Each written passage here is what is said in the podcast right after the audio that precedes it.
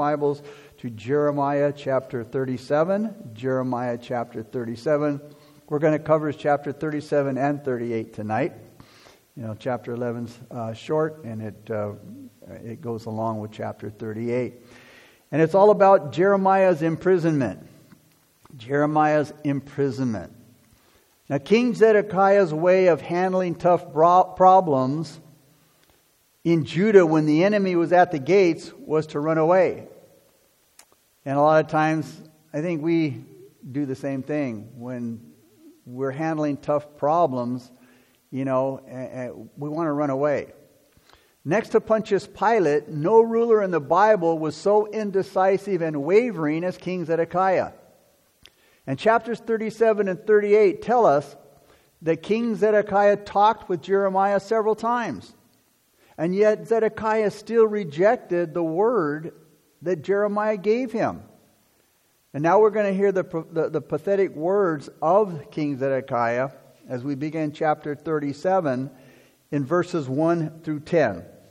And now it says Now King Zedekiah, the son of Josiah, reigned instead of Coniah, the son of Jehoiakim, whom Nebuchadnezzar, the king of Babylon, made king in the land of Judah. But neither he nor his servants nor the people of the land gave heed to the words of the Lord, notice which he spoke by the prophet Jeremiah. And Zedekiah the king sent Jehukal, the son of Shelemiah, and Zephaniah, the son of Maaseiah, the priest, to the prophet Jeremiah, saying, Pray now to the Lord our God for us. Now Jeremiah was coming and going among the people, for they had not yet put him in prison. Then Pharaoh's army came up from Egypt, and when the Chaldeans, or the Babylonians, who were besieging Jerusalem, heard news of them, they departed from Jerusalem. Then the word of the Lord came to the prophet Jeremiah, saying, Thus says the Lord, the God of Israel, Thus you shall say to the king of Judah, who sent you to me to inquire of me. Behold, Pharaoh's army, which has come up to help you, will return to Egypt to their own land. And the Chaldeans shall come back and fight against this city and take it and burn it with fire. Thus says the Lord Do not deceive yourselves, saying, The Chaldeans or the Babylonians will surely depart from us, for they will not depart. For though you had defeated the whole army of the Chaldeans who fight against you, and there remained only wounded men among them, they would rise up, and every man in his tent, and burn the city with fire. So King Zedekiah wouldn't go and talk to Jeremiah personally because he was afraid that he might lose the support of his, of his leaders because they saw him talking with Jeremiah and they did not like Jeremiah. So King Zedekiah sends Jehukal and Zephaniah to ask Jeremiah to pray for the king and the nation. Jehukal wasn't Jeremiah's friend. And he eventually persuaded King Zedekiah to have Jeremiah killed, as we'll see in chapter 38. Earlier, God had told Jeremiah, don't pray for these people. But when the Babylonian army took off to deal with the Egyptians, it seemed like prayer wasn't needed. And most likely, the false prophets told everyone about this event and, and, that this event was a miracle like the slaying of the Assyrian army in Hezekiah's day in Isaiah chapter 36 and 37. Once again, they were living on false hopes. Even though Jeremiah told them that King Nebuchadnezzar would return and he would finish the work that God gave him to do. Now, in verses 11 through 21, now again, uh, uh, King Zedekiah, he wants to know, he's, you know, he sent these two men to uh, Zephaniah and, and to talk to, to, to Jeremiah, to pray for them, to pray for King Zedekiah and the people. Now, uh, Zedekiah wants to know if there's been an answer. He says, notice in verses 11 through 21 now. He says, And it happened when the army of the Chaldeans left the siege of Jerusalem for fear of Pharaoh's army that Jeremiah went out of Jerusalem to go into the land of Benjamin to claim his property there among the people. And when he was in the gate of Benjamin, a captain of the guard was there whose name was Arijah, the son of Shelemiah, the son of Hananiah. And he seized Jeremiah the prophet, saying, You are defecting to the Chaldeans. Then Jeremiah said, False, I am not defecting to the Chaldeans. But he did not listen to him. So Arijah seized Jeremiah and brought him to the princes. Therefore the princes were angry with Jeremiah, and they struck him, and they put him in prison in the house of Jonathan the scribe, because they had made that, for they had made that prison. Uh, they had made that the prison. When Jeremiah entered the dungeon and the cells, and Jeremiah had remain, remained there many days, then King Zedekiah sent and took him out. The king asked him secretly in his house and said, Is there any word from the Lord? And Jeremiah said, There is. Then he said, You shall be delivered into the hand of the king of Babylon. Moreover, Jeremiah said to King Zedekiah, What offense have I committed against you? against your servants or against this people that you have put me in prison? Where now are your prophets who prophesied to you, saying, The king of Babylon will not come against you or against this land? Therefore, please hear now, O Lord, my, o, o my Lord the king. Please let my petition be accepted before you, and do not make me return to the house of Jonathan the scribe, lest I die there. Then Zedekiah the king commanded that they should commit Jeremiah to the court of the prison, and that they should give him daily a piece of bread from the baker's street until all the bread in the city was gone. Thus Jeremiah remained in the court of the prison. So King Zedekiah, as I said earlier, he was a weak and pretty useless king of Judah. He didn't know what was going on, spiritually speaking because he was out of touch with God. And it's hard to know spiritual things when you're out of touch with God.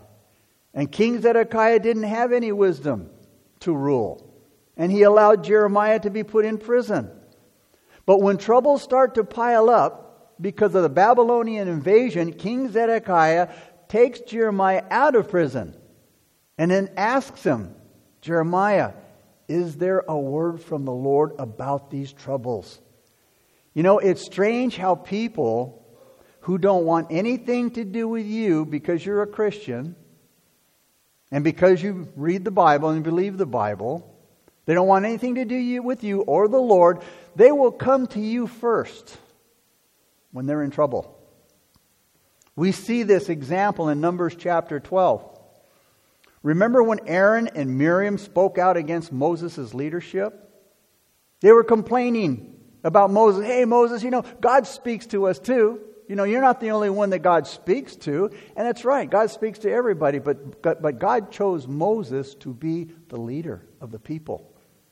But they were jealous. They wanted to, you know, they wanted to have this role as well. But the Lord heard them. The Lord hears everything that we say. So when the Lord heard this, he immediately called Moses, Aaron, and Miriam and said, I want you to come to the tabernacle. And there at the tabernacle, the Lord rebuked Aaron and Miriam for coming against his servant. And as a result, Miriam was struck with leprosy. Now you might say, well, why just Miriam? Because it was Miriam and Aaron. Well, Miriam was the spokesperson. And so God, you know, dealt with her.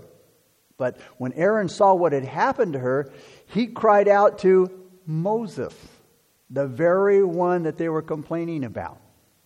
And they said, he said, Oh, my master. Now Moses is his master. A minute ago, he said, Hey, God, you know, this, you know, I, I hear from God too, Moses. You know, me and Mary, we hear from God just as well as you do. But now it's, oh, my master. He says, please don't punish us for this sin we have so foolishly committed. You know, earlier, like I said, uh, Miriam and Aaron, they're complaining about Moses. They're, you know, getting down on Moses because, you know, they, they say, hey, we hear from God too.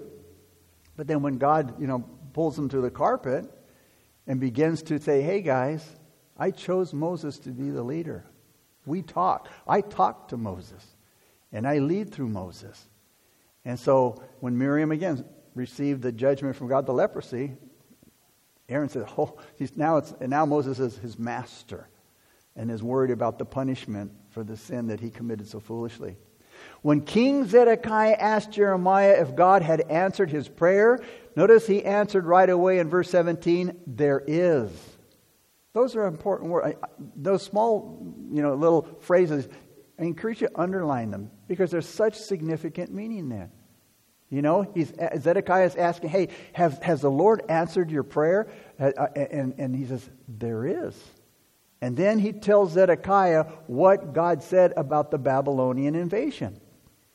And for us today, those two words, when it comes to prayer and answer to prayer, there is, the, the, those, that word still goes out today from the Lord in life's different situations. You need a word? There is a word about marriage. There is a word from the Lord about morals. There is a word from the Lord about bad behavior, good. There is a word about our tongue. So, you know, there is a word, and, and it's all in His word. God speaks on, on many subjects, many topics. But up to now, Jeremiah, and, and up to now, as it says in verse 4, Jeremiah was, was going in and going out. Jeremiah was a free man. He was able to move around freely, according to verse 4, but his enemies found reason to put him in prison. During the break in the battle, Jeremiah tried to go home to Anathoth, according to verses 12 and 13, to take care of some family business. But the guard at the gate arrested Jeremiah, believing that he was, he was leaving and defecting to the enemy, that he was going to join up with the Babylonians and, and King Nebuchadnezzar, uh, Nebuchadnezzar. Jeremiah had preached surrender to Babylon. All right? He, said, he told him, he said, you need to surrender to Babylon. It's God's judgment. It's according to God's will. And he said, and Jeremiah would preach that same message again. But, but Jeremiah definitely was not a traitor. Jeremiah loved his nation. Jeremiah gave his life to try to save it. But his loyalty was to the Lord first. Jeremiah was then beaten, verse 15 says. He was flogged, he was whipped. Jeremiah was then beaten and he was put in prison.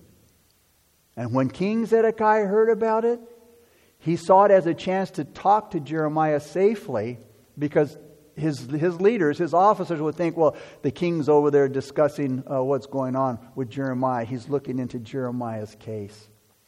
But after bringing him to the palace, King Zedekiah asked them, like I said in verse 17, Is there any word from the Lord? And Jeremiah answered him right away, There is. You are going to be delivered into the hand of the king of Babylon. And again, it wasn't the first time that Jeremiah gave him this message. That's all Jeremiah said. Like, a, a reason being, Jeremiah had already told him God's message many times, but only to see the message rejected many times by Zedekiah. So Jeremiah took advantage of the moment to expose the deceptive, hopeful messages that were given to King Zedekiah through the false prophets. If they had been speaking the truth, the king should have asked them for a message from the Lord. But in the meantime, Jeremiah asked Zedekiah to be let out of prison, a request that Zedekiah agreed to. So Jeremiah was placed in the court of the prison according to verses 20 and 21. And he was given a daily ration of bread as long as the supply of bread lasted. And it was a good thing that King Zedekiah showed enough care and concern to save Jeremiah. But why wasn't he concerned with saving his people? You see, he was afraid to change his plans because he was afraid of his advisors. He was afraid of his leaders. Now let's move into chapter 38 as he continues on. Now, verses 1 through 6 of chapter 38 cover the demand to punish Jeremiah. Let's look at verses 1 through 30, uh, sorry, 1 through 3. Now, now Shephatiah, the son of Mattan, Gedaliah, the son of Pashur, and Jucal, the son of Shelemiah, and Pashur, the son of Malchiah, heard the words that Jeremiah had spoken to all the people, saying, Thus says the Lord. He who remains in this city shall die by the sword, by famine, and by pestilence. But he who goes over to the Chaldeans shall live. His life shall be as a prize to him, and he shall live. Thus says the Lord, this city shall surely be given into the hand of the king of Babylon's, Babylon's army, which shall take it. So Jeremiah's message was still getting to the people who were allowed to visit him in prison. And among those who heard this warning, or, or, Jeremiah's warnings of judgment on Jerusalem, were uh, Shephatiah and Gedaliah. Now, there was also in, in uh, chapter 37, verse 3, Jehukal and Pashur, who were sent to the, pre, to the priest Zephaniah to see Jeremiah earlier. Now, these four men wanted Jeremiah dead because Jeremiah continued to bring the word of God to the people. He continued with the warning, warning the people that anyone who stayed in Jerusalem, they would die by the sword, they, or, or famine, or the plague. But any who would surrender to the Babylonians would, would be spared with their, would be spared with their life. So Jeremiah said unmistakably that the city will for sure be handed over to the king of Babylon. Again, it was God's judgment against his people, again, for their sin. Look at verses 4 through 5. Therefore, the princess said to the king, Please let this man be put to death, speaking of Jeremiah. For thus he weakens the hands of the men of war who remain in the city, and the hands of all the people by speaking such words to them. For this man does not seek the welfare of this people, but their harm. Then Zedekiah the king said, Look, he is in your hand, for the king can do nothing against you. Notice he says, Now he's, he's in your hand. I can't do anything about this. The princes, the officials, uh, uh, King Zedekiah's leaders, they insisted that Jer- Jeremiah should be put to death. But why? It's because Jeremiah's word from God was discouraging the troops who were there, who were left to defend the city.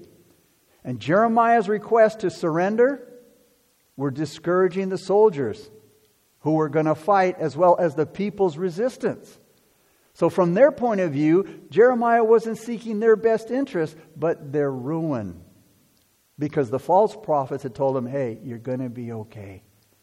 King Zedekiah showed his wavering, weak character, like Pontius Pilate trying to relieve himself of any responsibility for Jeremiah's death by telling, you know, his, his leadership, hey, there's nothing I can do about it. He's in your hands.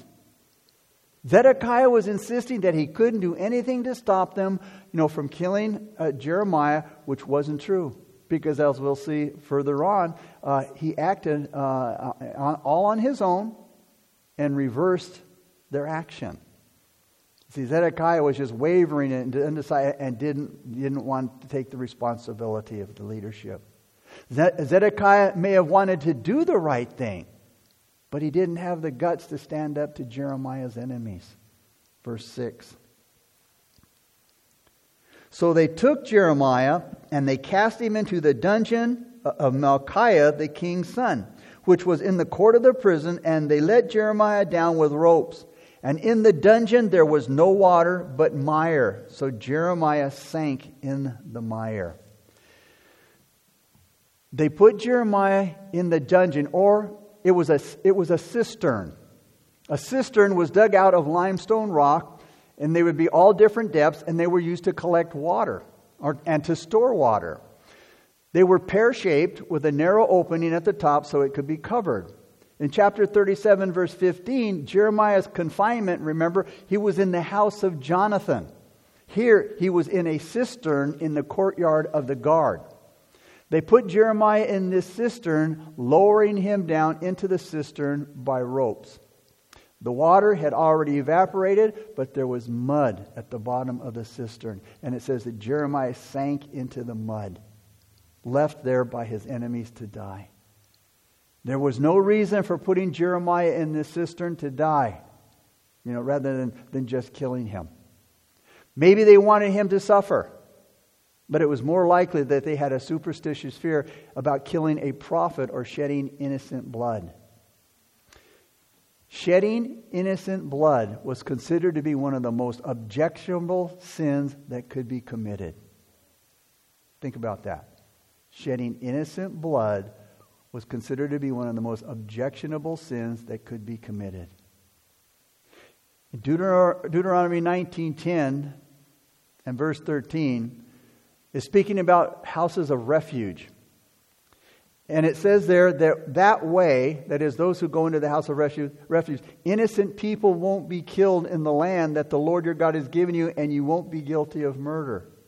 And he said, Moses said, Purge from Israel the guilt of murdering innocent people, then all will go well with you. But the key word is innocent people.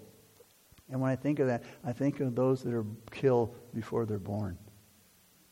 Innocent people abortion. Just, again, carelessly and maybe recklessly, you know, given up just because of, of somebody's sin. And, the, and the, the fruit of the womb, God says, are the ones who pay the price for the person's sin. Verses 7 through 13 cover Jeremiah being rescued from the cistern. Look at verses 7 through 9. Now, Ebed Melech, the Ethiopian, one of the eunuchs who was in the king's house heard that they had put Jeremiah in the dungeon. When the king was sitting at the gate of Benjamin, Ebed Melech went out of the king's house and spoke to the king, saying, My lord the king, these men have done evil in all that they have done to Jeremiah the prophet, whom they have cast into the dungeon, and he is likely to die from hunger in the place where he is, for there is no more bread in the city. So Jeremiah's rescue came from somebody that he least expected. This person called Ebed Melech. After finding out that Jeremiah was in a cistern, Ebed Melech immediately went out of the palace and went to the king, who at that time was sitting in the gate of Benjamin on the north side of the city. Ebed Melech was there to hear complaints. He was there to settle uh, disputes and to see that the people were treated fairly. He was administering justice among the people. Now, Ebed Melech risked his life, or at least Zedekiah's anger, by going to him, confronting him with the wickedness of what was being done to Jeremiah.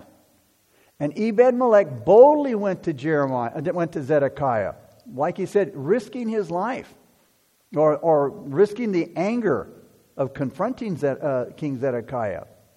And he goes to King Zedekiah, and uh, Ebed Melech accuses the men, King Zedekiah's men, uh, accuses of being wickedly of what they of being wicked by what they did to Jeremiah. Ebed Melech was worried that Jeremiah would starve to death. Verse 10.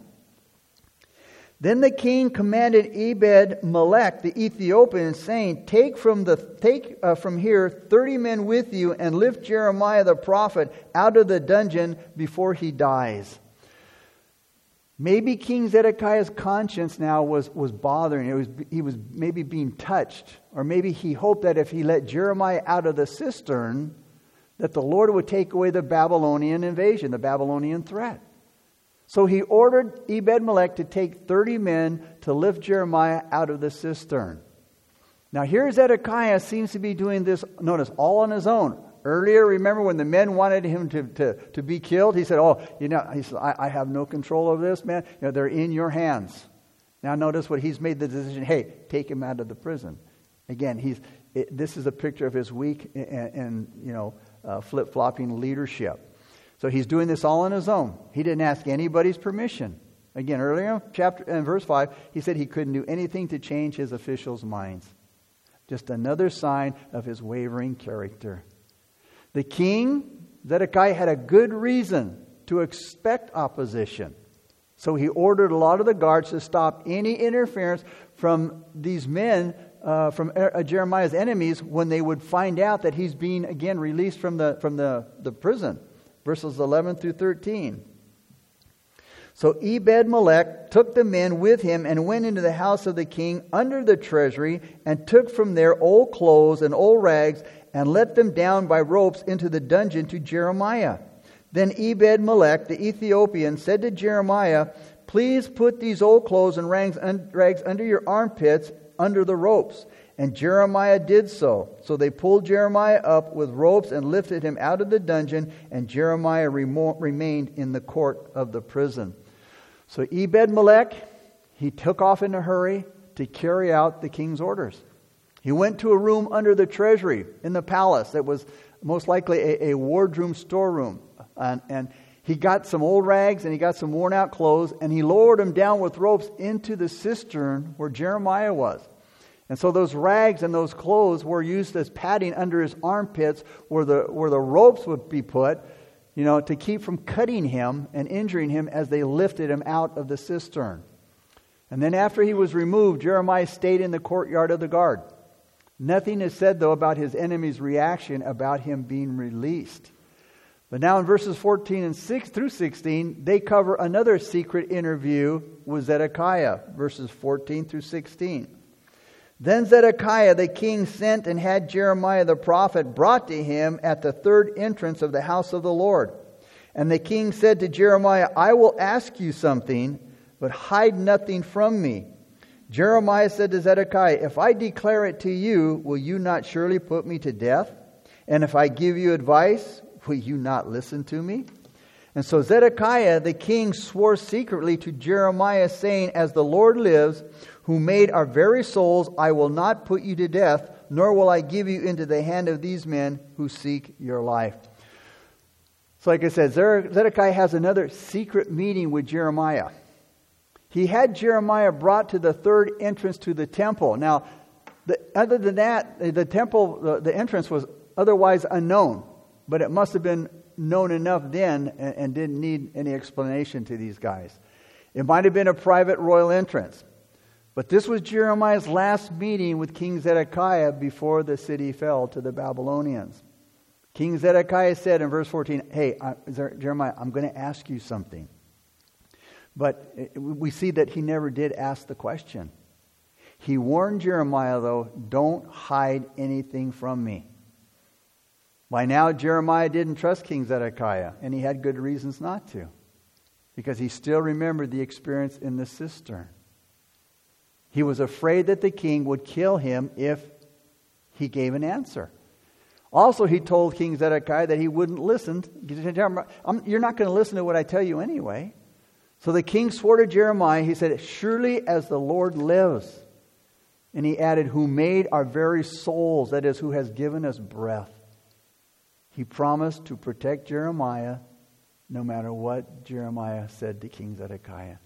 He guaranteed Jeremiah, Look, I won't kill you. I won't hand you over to those who want to kill you. But in verse 24, when we get there, we'll see he threatens to break his word. Verses 17 and 18. Then Jeremiah said to Zedekiah, Thus says the Lord, the God of hosts, the God of Israel. If you surely surrender the king to the king of Babylon princes, Babylon's princes, then you shall, your soul shall live and this city shall not be burned with fire, and you and your house shall live. But if you do not surrender to the king of Babylon's princes, then the city shall be given into the hand of the Chaldeans, and they shall burn it with fire, and you shall not escape from their hands. So Jeremiah, being reassured by the king's word, told Zedekiah again that the only way, Zedekiah, that, that you're going to save the city and your own life and your family is to surrender to the Babylonians. The message hadn't changed. God's word doesn't change, no matter what the circumstances. It was a message that Jeremiah had already given Zedekiah. And it's a message that had already caused Jeremiah a lot of personal suffering. But he didn't have any other choice but to say it again because this is what he has been called to do, is to give God's word regardless of the circumstances. Earlier, Jeremiah had complained that when he opened his mouth, that eh, he, he said, Lord, when I speak, it's only violence and destruction. No wonder they hate me. And as a result, he experienced only reproach and insult. Jeremiah warned the king that if he didn't surrender to the officers of the king of Babylon, the city would be taken by the Babylonians and they'd burn it to the ground. Also, the king would be captured by the enemy. Zedekiah could have spared the city and its people, even at that late hour that he was talking with Jeremiah, if he would have taken Jeremiah's advice, if he would have done what Jeremiah told him he needed to do. But he was like a lot of political leaders, past and present. The king was willing to sacrifice his people for his own ambitions and his own ego. Verse 19. And Zedekiah the king said to Jeremiah, I am afraid of the Jews who have defected to the Chaldeans, lest they deliver me into their hand and they abuse me. Zedekiah now tried to justify why he wasn't li- uh, willing to listen to Jeremiah's word, to Jeremiah's counsel. He said he was afraid the, the Babylonians would hand him over to those Jews who had already defected to the Chaldeans. He's thinking, you know, who knows what they'll do to me? And he had good reason to believe that they would mistreat him. Because you know, Zedekiah must have known that defeated kings were often tortured and mutilated before being put to death. And that's what he feared. And Jeremiah had told him what God said. He instructed Zedekiah, the king of Judah, to go to Babylon to, to surrender, uh, to surrender to the Babylonians, but he didn't want to do what Jeremiah told him to do because he was afraid.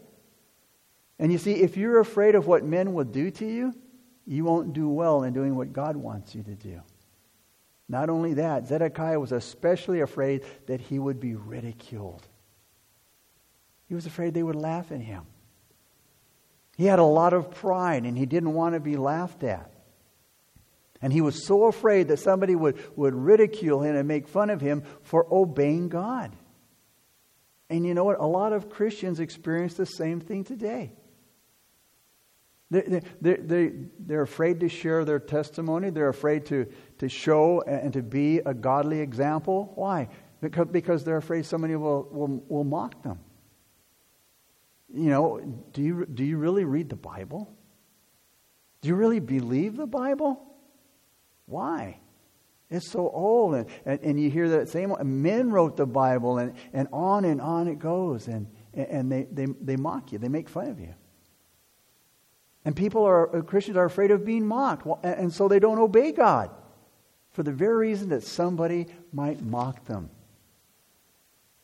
So you don't do well living for God if you're afraid of being laughed at. Remember, Jesus experienced a lot of ridicule. A lot of ridicule. Jesus suffered a lot of disrespect. Even on the cross, people mocked him. Oh, come on, if you're the Savior, come on down off of the cross. And they would shake their head at him. But he went through all of the suffering, he went through the ridicule, he went through the disrespect in order to bring us his word and salvation. We can't back away. We can't ruin our testimony for Jesus Christ because we're afraid that somebody might laugh at us. Let them laugh because we know how it turns out in the end. We will have the last laugh. It won't be funny, but you know what I mean. Zedekiah wasn't afraid of disobeying God, but he was afraid of God's judgment. Jeremiah warned him if you don't surrender to the Babylonians, it will bring judgment. But Zedekiah was afraid of that part of the message. He was afraid of that part that is surrendering to the will of God. He was more afraid of what men might do to him and that they might make fun of him. And, not a lot of people fear God anymore. There's no reverence for his house. You know, we, we, we you know, it, it, people text during service. They receive texts during service. They look at their phone. Um, you know, it's, it's like they're in a theater watching a movie. We're not afraid of God's judgment on our sins. Instead, we fear what people think of us. Are you afraid of men and them laughing at you? Or do you fear the Almighty God? If you're going to fear someone, make sure you fear God and His judgment more than man and what man says. Verses 20 through 23. But Jeremiah said, They shall not deliver you. Please obey the voice of the Lord which I speak to you. So shall so it shall be well with you, and your soul shall live. But if you refuse to surrender, this is the word that the Lord has shown me. Now behold, all the women who are left in the king of Judah's house shall be surrendered to the king of Babylon's princes, and those women shall say, you, Your close friends have set, uh, have set upon you and prevailed against you. Your feet have sunk in the mire, and they have turned away again. So they shall surrender all your wives and children to the Chaldeans. You shall not escape from their hand, but shall be taken by the hand of the king of Babylon, and you shall cause the city to burn, be burned with fire. Jeremiah guaranteed this frightened king, Zedekiah, that they wouldn't hand him over to the enemies. He asked Zedekiah one last time to, to obey the word of God. And if he would obey God by taking Jeremiah's advice, he, Jeremiah said, Your life will be spared, Zedekiah. Your people will be spared. Your, fa- your people will be spared. The only option to surrendering would be making fun of his weakness by the women left in the, in the palace, it says here, the, the, the, the, the king's harem, when they were brought out by the Babylonian officials. It was a common practice for a conqueror, all right, of, a, of another king to claim the harem of the defeated army. And these women would tease the king and remind him that his trusted friends had misled him and overcome him. Even as Jeremiah had been in the mud, the women would remind Zedekiah sarcastically that his feet were sunk in the mud. And their words were based on knowing that Jeremiah had been, uh, uh, had been in the mud. Instead, they were repeating what was probably a well known saying describing a person, pers- a person in a, a difficult situation that he couldn't get himself out of.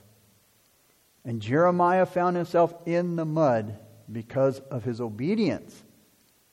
He found himself in the mud because of his obedience. Zedekiah would find himself in a different kind of mud because of his disobedience.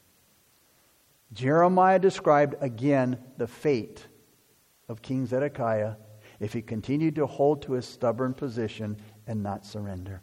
All of his wives, all of his children would be given to the Babylonians. He would be captured, he said, and, and Jeremiah said, this city would be burned with fire. Verses 24 through 26. Then Zedekiah said to Jeremiah, Let no one know of these words, and you shall not die.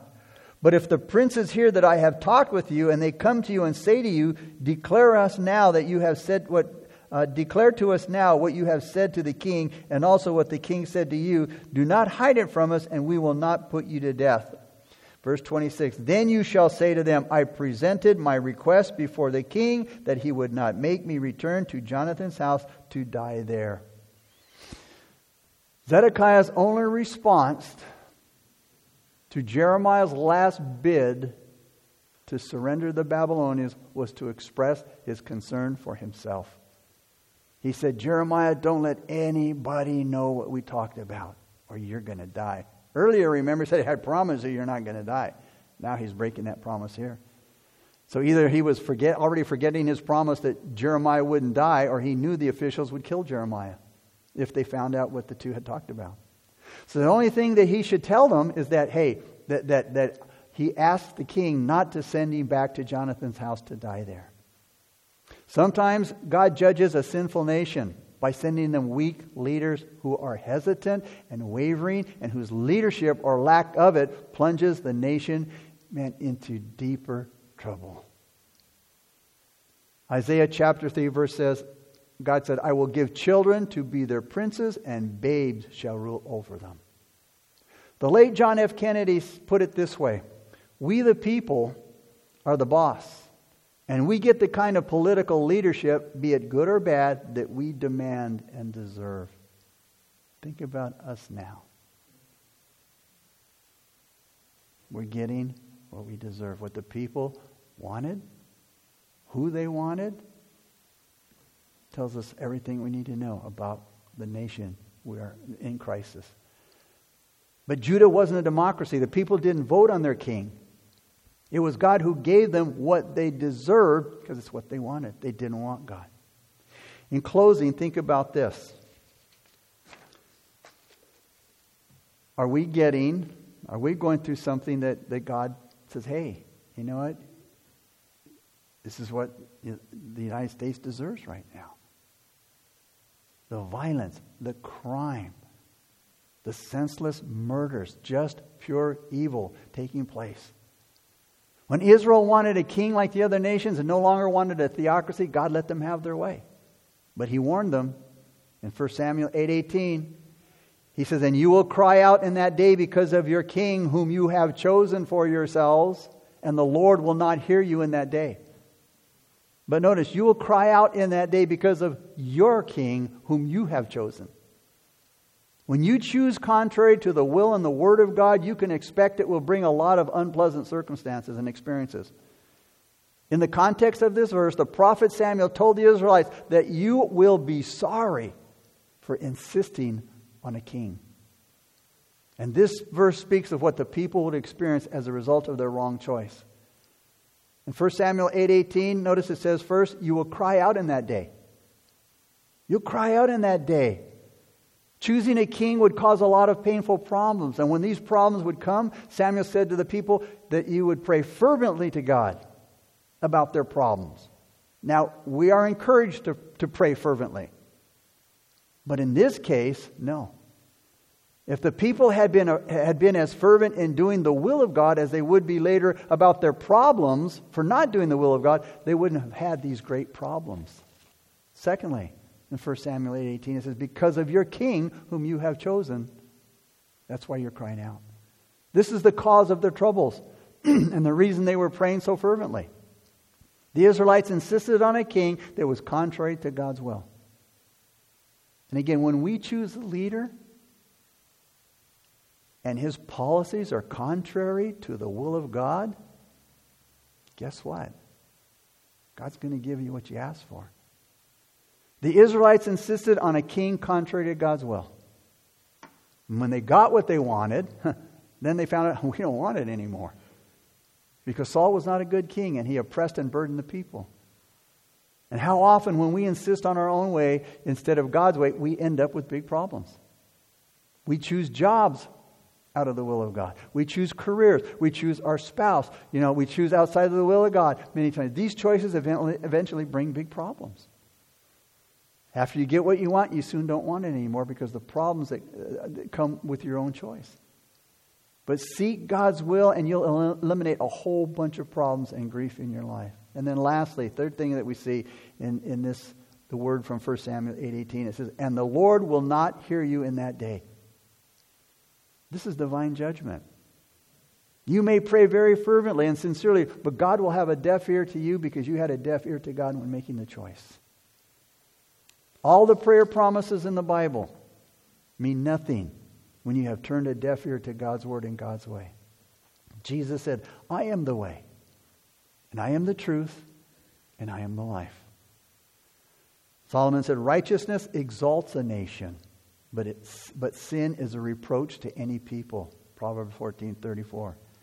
The psalmist said in Psalm 33 12, Blessed or happy, it says, it, oh, how happy it says Blessed is the nation whose God is the Lord. Father, we thank you again for your word, God. We thank you for being our God. Father, for, Lord, you are you're our God, you're our guide. You lead us into truth. You lead us in the way of salvation. You lead us into eternal life, God. And we thank you for that, Lord. Help us to be what you've called us to be, God. Let us not fear man. Let us not fear his, his, his mocking. Father, his ridicule. Let us fear you, God. Let us take a stand, God, for righteousness' sake. The world needs to know and to hear about Jesus Christ and his love for us, his goodness and his grace and his mercy. So, Father, we just thank you again for your love, for your grace and your mercy toward us, God, when we are so undeserving. We thank you. And it's in Jesus' name we pray. Amen.